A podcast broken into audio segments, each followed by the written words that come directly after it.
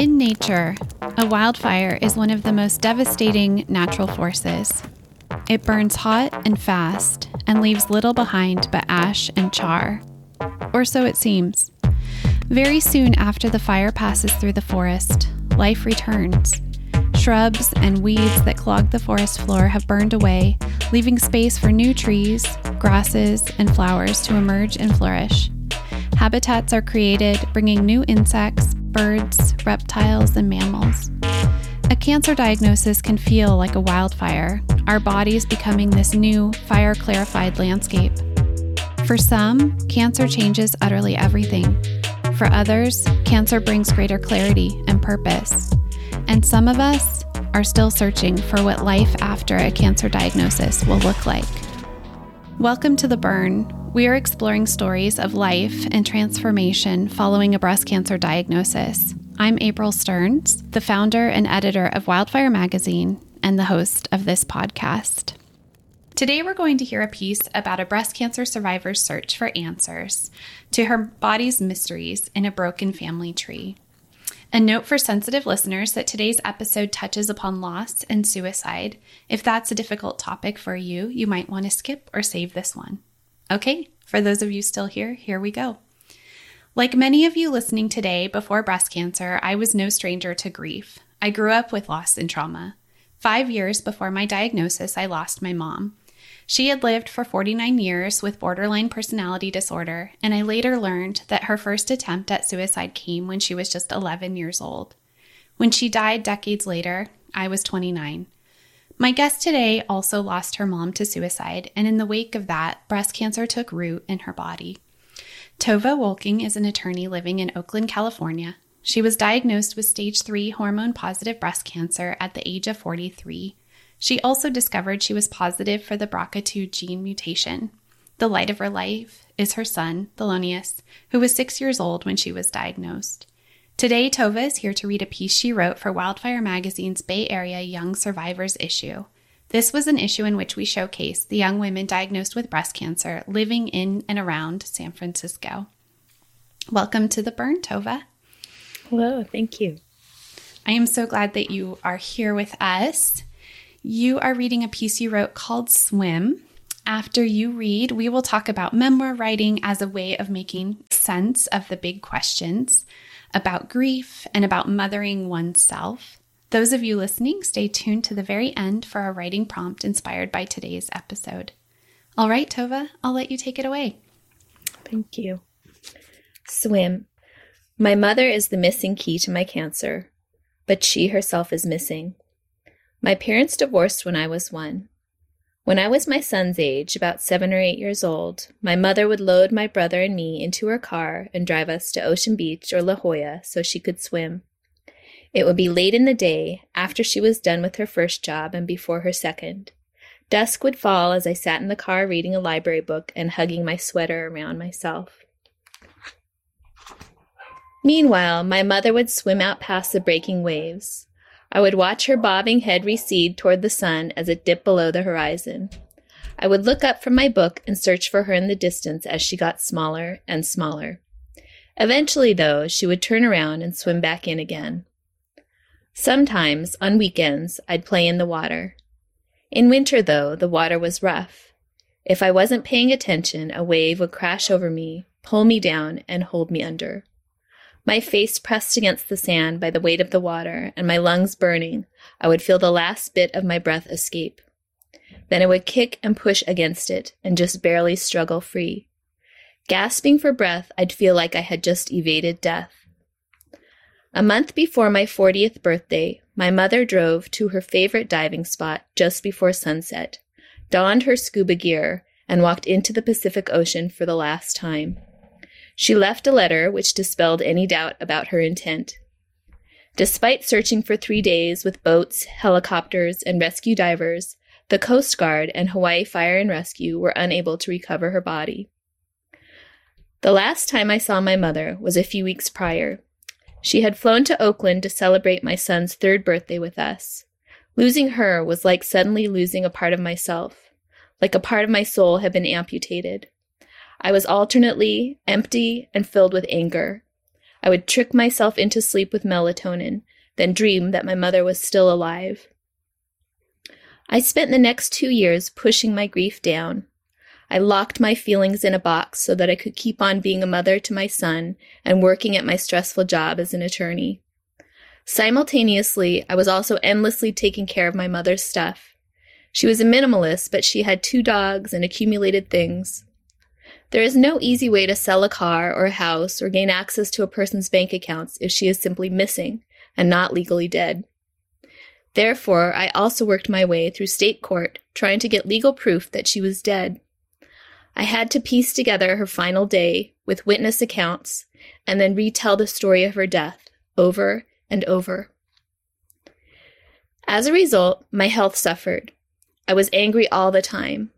I let my pain and grief eat me from the inside out. I ended up in the hospital after fainting in the shower. I had all the signs of deep vein thrombosis, but it was actually just exhaustion.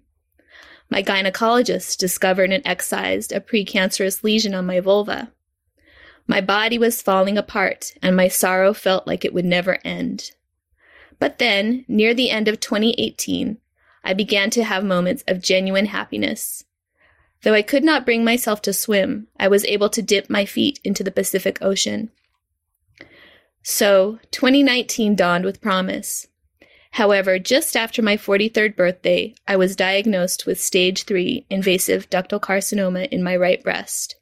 It had already spread to my lymph nodes. When I got the call, I was at home alone. I felt a wave of fear and grief crash over me. It held me down and took my breath away. I was not grieving the prospect of my own death, but rather that my young son would no longer have a mother. I cried for the loss of all the years I would not have with him, how I would not see him graduate from high school, how sad and lonely he would be. For him, I struggled.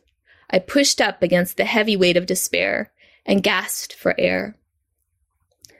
Later on, after more biopsies, I also received an additional diagnosis of ductal carcinoma in situ in my left breast. Bilateral breast cancer is rare, but the answer was in my genetic code. Genetic testing revealed that I have a BRCA2 mutation. My body is, essentially, unable to repair rogue cells, which increases my risk of getting breast, ovarian, pancreatic, and skin cancer. I have almost no family history of cancer, except for my father's father, so I assumed that I had inherited the mutation from my father. However, he tested negative, as did my brother. In fact, none of my living relatives, including my mother's sisters, tested positive for this mutation. I could not believe that I had inherited it from my mother. Neither she nor her mother or father had ever had cancer. Before her suicide, my mother was so physically healthy that I truly thought she would outlive me. My mother is the missing key to my cancer. The grief I have about cancer is intertwined with my grief about her suicide, as well as fear that I've passed this mutation along to my son. And so here I am, post treatment. My mind and body have been so altered that I am no longer the person I was. I endured five months of chemotherapy, a marathon surgery involving amputation of both breasts and removal of my ovaries and fallopian tubes, and then six weeks of radiation. I entered into instant menopause at 43 and take medication to deprive my body of even the smallest amounts of estrogen. But despite this, cancer has taught me about fortitude and how incredibly powerful it can be to love your child. I will fight against death if not for myself, then for my son. I also realize that my mother must have struggled for 69 years under the heavy weight of depression. Yet she pushed up against it for me and my brother. Again and again, she resisted the temptation to simply sink down into the cold embrace of the ocean.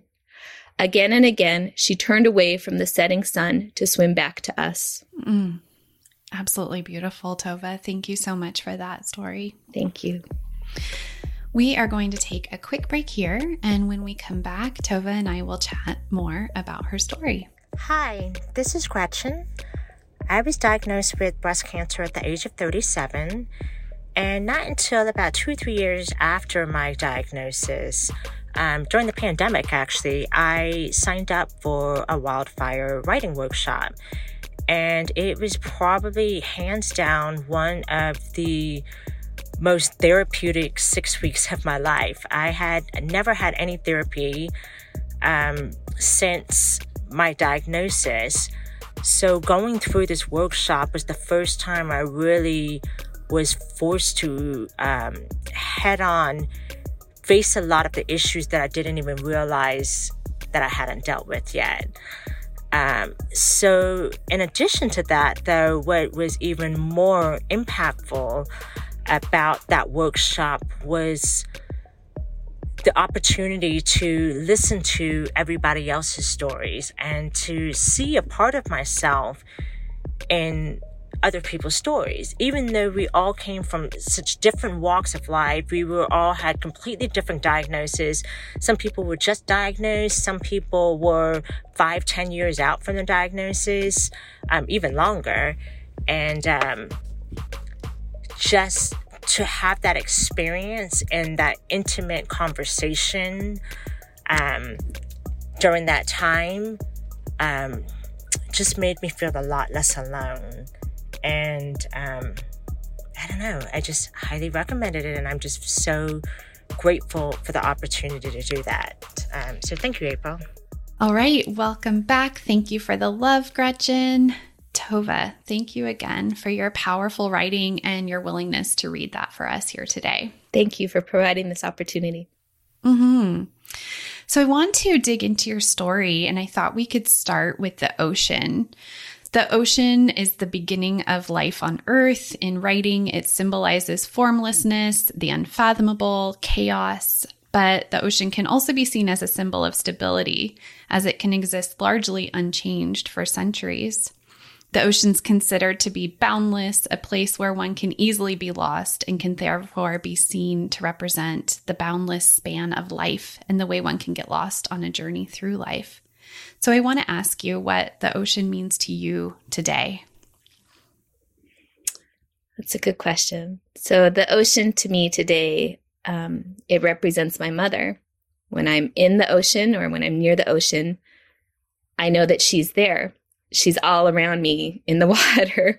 Um, so really, to me, it does represent my mother. And um, in I'd say now, in these years that have passed, I would say that it's in a good way, in a positive way, in a um, a supportive and embracing way.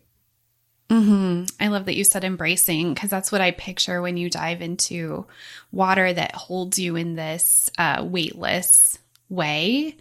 Um, that it can feel so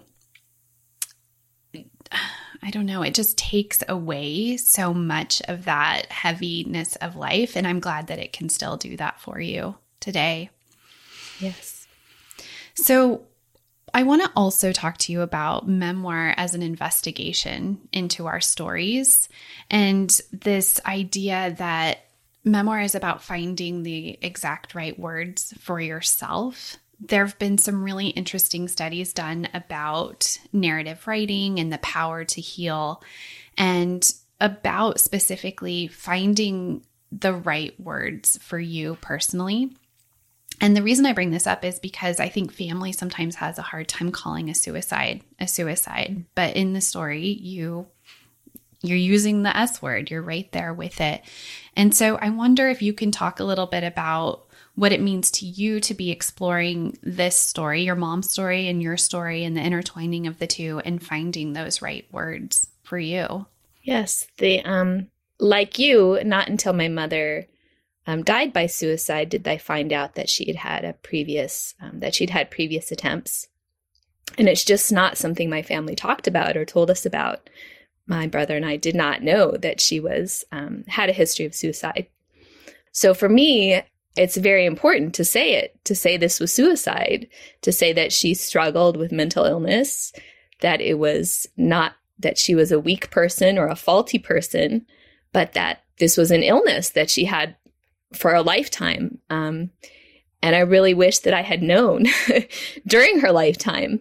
Um, and so for me, I feel like it's very important to to be honest and open and to talk about it as suicide um, after my mother died, after she was gone, um, I say disappeared because there was no body. So after she disappeared, my uh, my her sisters, my aunts, they were fairly adamant that it was an accident. Um, that uh, we would find her, um, and that uh, this just it just was not purposeful.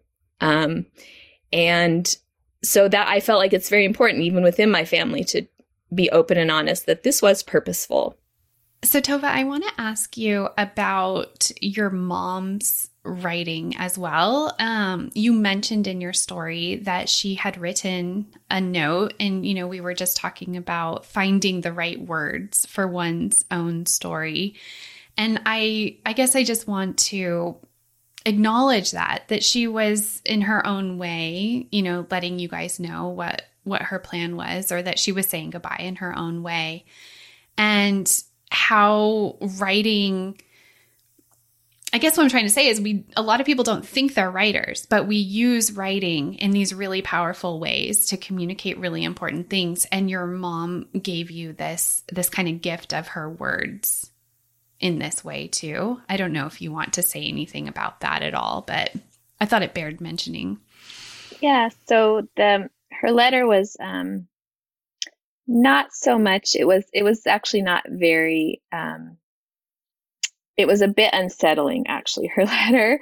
Um but i do think it gave me a lot of and despite the fact that it was not necessarily something that was easy to read or something that even really gave me a whole lot of answers um it was very interesting for me and good for me to see. It gave me some insight into her state of mind um, which was something too that i just had I had not really understood um, when she would uh, talk about something or something that was troubling her, and I would potentially have been dismissive about it. I did not realize how deeply seemingly small things were really affecting her until I read that letter. So, yes, in some ways, it gave me a tiny bit of closure. yeah, or some insight at least into her um, thoughts. You know, so in my writing workshops, we talk a lot about sharing these really hard stories. And you and I happen to be able to relate quite literally on this particular topic. But the power of memoir is that you share a story and you share kind of the process of what you learned, you know, this transformation that happened. And it has the power to change other people's lives, even if they cannot relate to that specific incident. And so for me, one of those universal truths that kind of lifted off the page out of your story for me is this idea of a mother's legacy and how that translates into your caring for your son. And you had this, you know, you became able to kind of face your own mortality and then saw it reflected in your own motherhood. I'm wondering how um, how this whole thing intertwines for you. You know, your mom's mothering of you, you mothering your son, and how it all is is interconnected for you at this point. So I think with my mother, um, when she died, when she disappeared, I I still had a lot of unresolved feelings about things that I wished I could have asked her or things I wished I'd have known. Um, and particularly because we had just reached a point in life where we could speak together as adults um, and that i had an interest more in how she was as a mother when i was a child versus i think when you're young and you don't have a child of your own it's it's you're very focused on yourself um, and then you have a child and the focus totally expands to this other person or these other people um, and at that point I understood my mother so much better. I understood her love for me. I understood um, how some of the decisions she had made uh, must have been very, very hard for her, and um, and it just gave me a little bit, gave me a lot more empathy for her. Um, and I think also then, as it relates to mothering my own child, it gives me some empathy for how he might perceive me and how his world is sort of about himself, but how I can incorporate some um, some history, some information about my own mother, about his grandmother, uh, how I can um, change or be better in some of the in some of the ways that I felt like um, my childhood was hard or could have been different, then I'm able to kind of cure those things and um, be those things for my child. Um, so I would say, you know, I think that most of the good things about myself, I do think came from my mother. And even right after she passed away, uh, my son was in a daycare. And the woman who owned the daycare had met my mother and knew my mother as well. And she she said she could just see all these positive things in my son that she knew came from my mother. And um, that was just something that felt really good. And and and it, so when I look at him now, I do I see my mother. Oh, that is so wonderful. I love hearing that. And it brings to mind this, you know, this other part of legacy and inheritance. And I know you had a lot of questions about the the BRCA gene and all those things.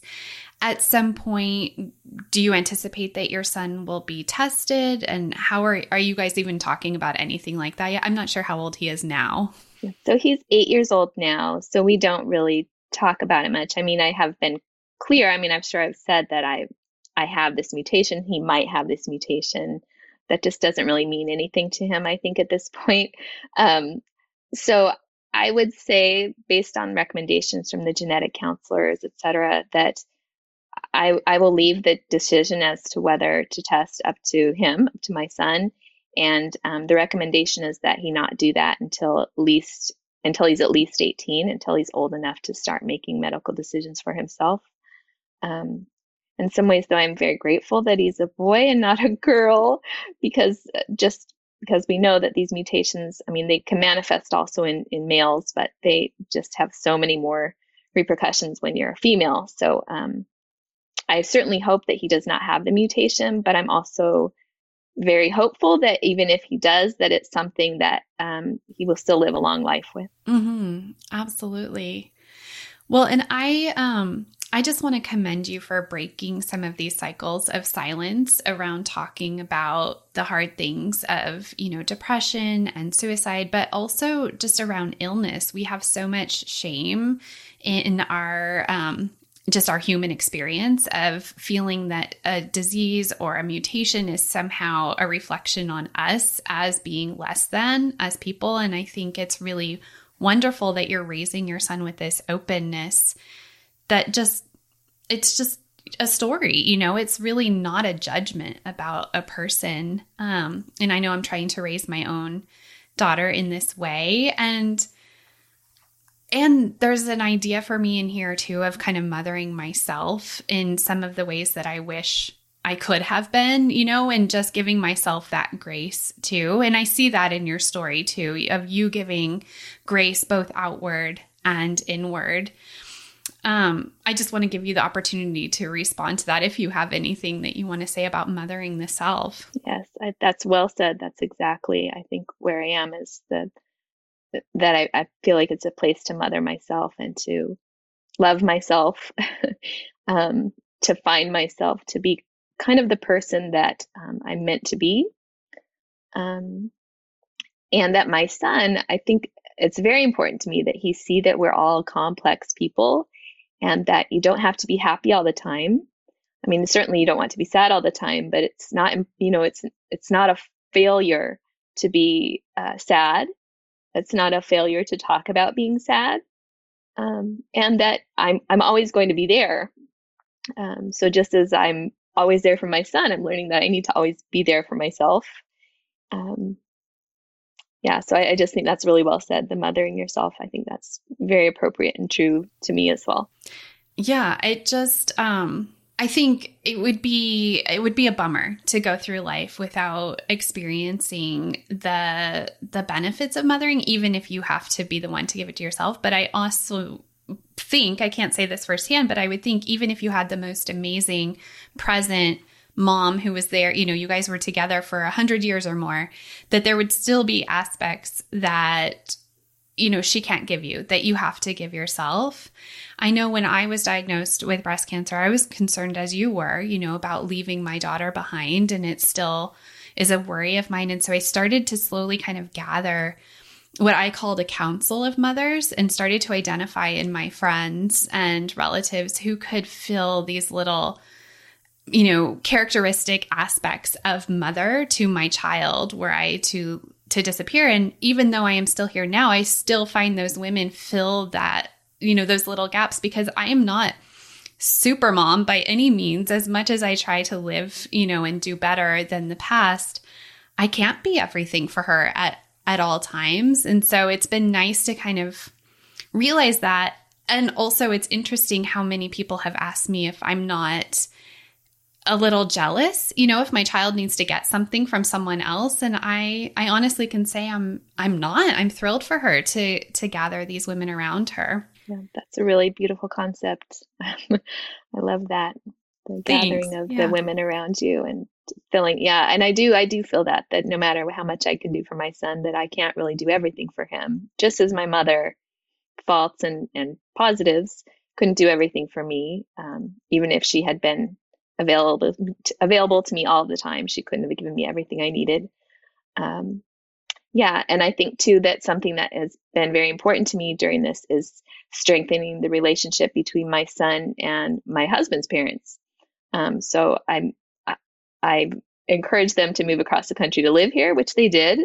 Um, and I also strive very hard to make sure we see them at least once a week, that they spend time with my son um, and that they have a strong bond and a connection with him because that just to me is really important. I had a strong connection with my grandmother when I was a child, and that carried me through so much. Um, and so I feel like having a strong connection with his grandparents will be something that will just be there for him even if I'm gone. I agree. Same. I didn't have to move my in laws across the country, but I moved them over a hill to be nearby. So for sure. So, Tova, I just want to ask you one last question and bring it back to writing, but tell us, you know, where writing fits in your life these days, if you're still writing mom stories or, you know, where your focus is these days with your writing, if you're doing it. So, yes, I try, especially with the cancer. It's, it's something that if I'm mothering myself, then something I do for myself is make sure I'm I'm writing. I'm not disciplined enough to say that I write every single day, but I do I do kind of remind myself when I realize I haven't written in a while that, boy, you know, I should sit down and I should spend a little time writing, um, just whatever comes to mind. And I would say the things that mostly come to me are the this concept of what is it I need? Because I think I just spent my my life serving other people and doing what other people needed and feeling like my happiness was tied to just other people being happy. Um, and so for me now, I think that that is I'm exploring what that means, what that means to do what makes me happy, what it is that makes me happy. Um, and writing is something that makes me happy. So even in doing it, I'm in doing the writing, I'm exploring and learning about myself, but then that thing itself is also a thing that makes me happy. So I love that. And I think that there's so much we can learn about life through the act of writing. And I've mentioned it on this podcast before, but I'm slightly obsessed right now with becoming the main character of my life because I have put so much energy into supporting other people's stories and being the, I don't know, the, the guide or whatever in their story that it's like, okay, well, what would it look like if I centered myself in this story? And that is about what makes me feel alive, what makes me happy right now. Yeah, I think that definitely ties back to the the gathering women around yourself to help fill the gaps or you know to broaden and strengthen the sort of opportunities that your child has is um, at the point at least i know this intellectually that the point i'm taking care of myself and doing things that make me happy and make me the center of my life it actually is beneficial to my son because he sees that you know i'm i'm a whole person not just a mother not just a wife, whatever, that um, I'm a whole person and happiness comes from being a whole person. Exactly. Exactly. I think that's so important. Well, thank you so much, Tova. If people want to learn more about you or find more about you, where can they look? Um, well, I do not have a Twitter handle or anything like that. So, uh, really, but my name, if you Google my name, I am the only, I'm the only Tova Wolking in the whole United States. So, um, you can find me. I love that. That's amazing. Very cool. Well, thank you so much. I'm April Stearns, and you've been listening to The Burn. The Burn's a production of Wildfire Magazine, where we share breast cancer stories from young women like you've never read or heard before. We also strive to inspire you to write your story like you've never written it before. Stay till the end for a writing prompt inspired by today's story and conversation with Tova. Our producer is Bill Smith of Shoe Production, and our production assistant is Monica Haro. Want more on the life changing transformation to be had from telling your breast cancer stories? Visit wildfirecommunity.org to find a copy of the issue shared in today's episode, to find our more than 30 issues in the Wildfire archives, and to take a writing workshop with me. Discover how to write your way back to yourself, write your way to reclaiming your body and your story. And don't forget to subscribe to The Burn and listen to it wherever you go. All right, here's the writing prompt. Set your timer for eight minutes and write without stopping or editing. I want you to tell the story of your relationship with your mom through the story of her hands. Can you picture them? The lines in the skin, her nails, maybe there's nail polish or rings. Are her hands soft or calloused? How did they hold you? What did those hands mean to you in your childhood? Can you see them holding a kitchen utensil, perhaps, or gripping a steering wheel? Also, you can substitute any mother figure for your mom in this prompt, or swap out mom and insert dad or even another caregiver. Begin with the details though. Eight minutes, write without stopping, see what needs to come out and where it will take you. Happy writing. Thanks for listening. Until next time, take good care.